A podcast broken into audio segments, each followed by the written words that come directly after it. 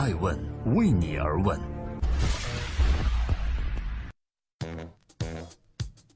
Hello，大家好，二零一七年的十二月三日，今天是周日，我是安成，我正在乌镇参加世界互联网大会，今年呢是第三届，很荣幸再次受邀主持海峡两岸及港澳台的互联网共谋发展的论坛。乌镇是浙江桐乡的一个镇，江南水乡。但是因为每年年底的互联网大佬云集的聚会变得意义非凡，想必很多朋友也关注了今天上午的乌镇互联网的大会直播。其中，王沪宁代表着习近平主席，表达了未来互联网国家的发展思路，就是要做网络强国以及数字中国。而今天下午的国际科技成果的展示中，苹果、IBM。滴滴、摩拜等中外企业都展示了自己在人工智能方面的最新研究成果。其实大家也不用太羡慕我啊！虽然我有机会参与到博鳌、达沃斯、乌镇互联网大会等顶级峰会，但其实因为技术的手段，我们可以通过直播，在家中或者在地球的任何地方，只要网络允许，都可以连接到这些智慧和信息。比如说，据我所知，今年的乌镇互联网大会就在网易、中国经济网等有实时直播，欢迎大家观看。那么，我和艾问人物的团队希望可以汲取更多的时间和力量，邀请这些顶级人物坐下来好好谈一到两个小时，在犀利问答、深度对话中探索他们的创新创富。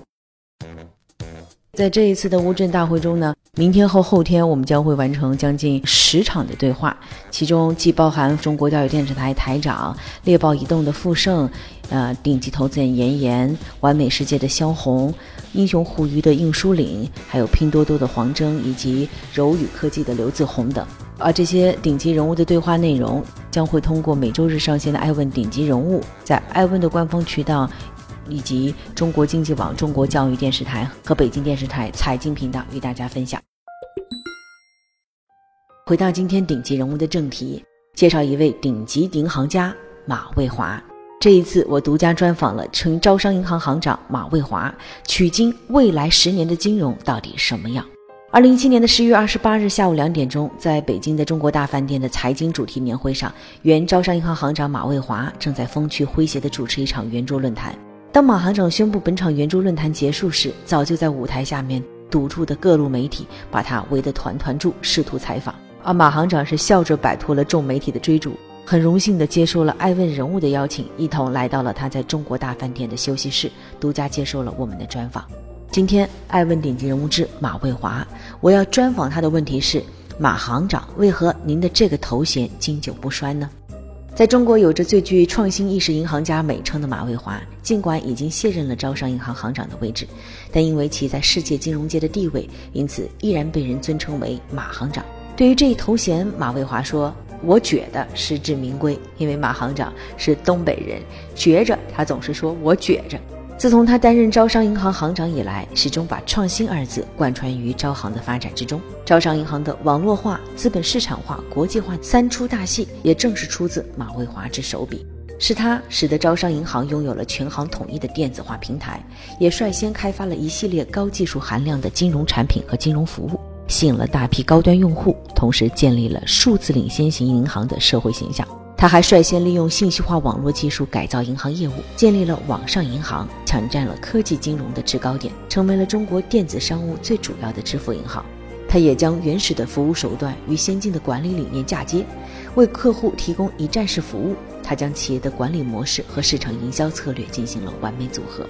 他的种种创新，使招商银行从当初偏居深圳蛇口一隅的区域性小银行，坐上了国内银行界的第六把交椅，仅次于工农中建交五大国有商业银行。也因为如此辉煌的成绩，他在2009和2010年两度被第一财经金融价值榜评为年度银行家。因为如此辉煌的成绩，他被财富在2012年评为中国最具影响力的五十位商界领袖。同时被评为二十世纪影响中国的二十五位企业家之一。也正是因为马蔚华在中国金融界的权威地位，面对我们即将录制的《爱问人物预见未来的金融电视论坛》，我想请他来做我们的开题嘉宾，谈谈他对这个行业的理解，以及对于未来的期待和焦虑。感谢各位的聆听和守候，欢迎大家继续收听和收看每周日上线的《爱问顶级人物之专访》系列。我是主持人艾诚。今天我们专访马蔚华，未来十年的金融什么样？马蔚华，原招商银行行长，一九九九年到二零一三年任招商银行行长，中国最具创新意识的银行家。二零一一年被评为二十世纪影响中国的二十五位企业家之一，被外界誉为兼备学者气质与企业家精神的商界领袖。互联网和金融和传统金融本质上都是金融啊，传统金融啊实际上是用传统的呃那种手段，比如吸收存款，互联网金融。啊，就是用互联网的手段做金融、做资金的融通结算这些金融业务，所以他们的形式不同，本质上都是金融。所以您还认为互联网只是金融的一种工具？呃，互联网是金融的一种形式，不是工具。嗯嗯。我们现在如果假设马行长刚刚大学毕业，啊，二十多岁。你有一个机会去互联网金融公司工作，还有个机会去现在的银行工作，您会怎么选择？如果我如果时光是现在的话，我要是刚毕业大学生，我可能是呃呃意气风发，这个来追求新的事物，可能去呃正正在如火如荼的这种互联网金融可能会吸引我。那也就是说，你更看好互联网金融未来，而不是银行？这个这个不是说，因为是年轻人的选择，是吧？那未来的金融在您心目中是什么？未来的金融，我觉得是互联网金融和传统金融的更好的融合，呃，因为传统金融过去忽略了啊，或者是呃不愿意做这个呃长尾尾部的这些零星的碎片的或小众的啊，因为按照长尾理论，他们要把最资源投入最有效的创造价值的。头部，但是这个互联网金融的兴起，因为他们的本身的特点非常适合，呃，做这些长尾部分的业务。将来的发展，啊，我觉得是，呃，无论是传统金融还是互联网金融，他们都要跟最新的科技相结合，啊，就是我们现在走入了一个 FinTech 时代，啊，叫金融科技。呃，它本质上会使金融的效能更高，啊，我觉得这个是未来，嗯。那您准备好为爱问人物预见未来的金融开题了吗？为爱问人物预见未来的金融开题，呃，我就是想对这个问题说两句。未来的金融，在我们可以预见的未来，我觉得一定是传统金融和互联网金融的结合，而他们的结合一定是在这个。科技发展，特别是科技金金融科技，呃，这个融合在一起的一种结合，啊，就是在呃大数据、云计算、呃人工智能，把这些高科技的手段运用于金融之中。啊，那么金融就会啊比较大幅度提高效能，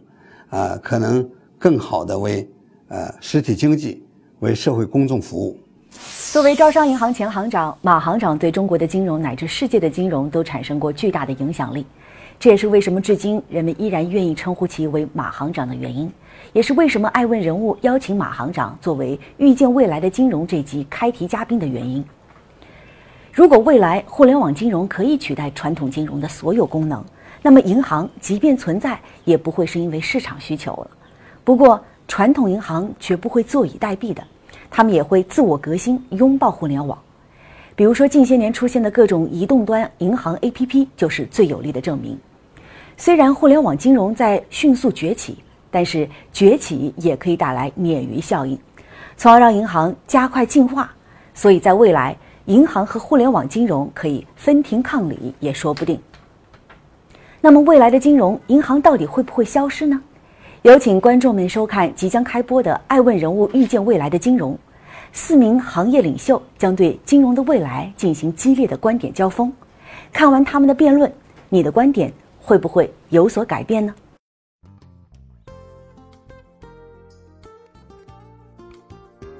伴随着马蔚华的开题，这一期《预见未来的金融》将于二零一七年的十二月二十日，在北京的中国传媒大学开始录制。欢迎大家通过爱问的官网进行关注报名。我是艾成，爱问人物的创始人。爱问为你而问，让内容有态度，让数据有伦理，让技术有温度。爱问是我们看商业世界最真实的眼睛，记录时代人物，传播创新精神，探索创富法则。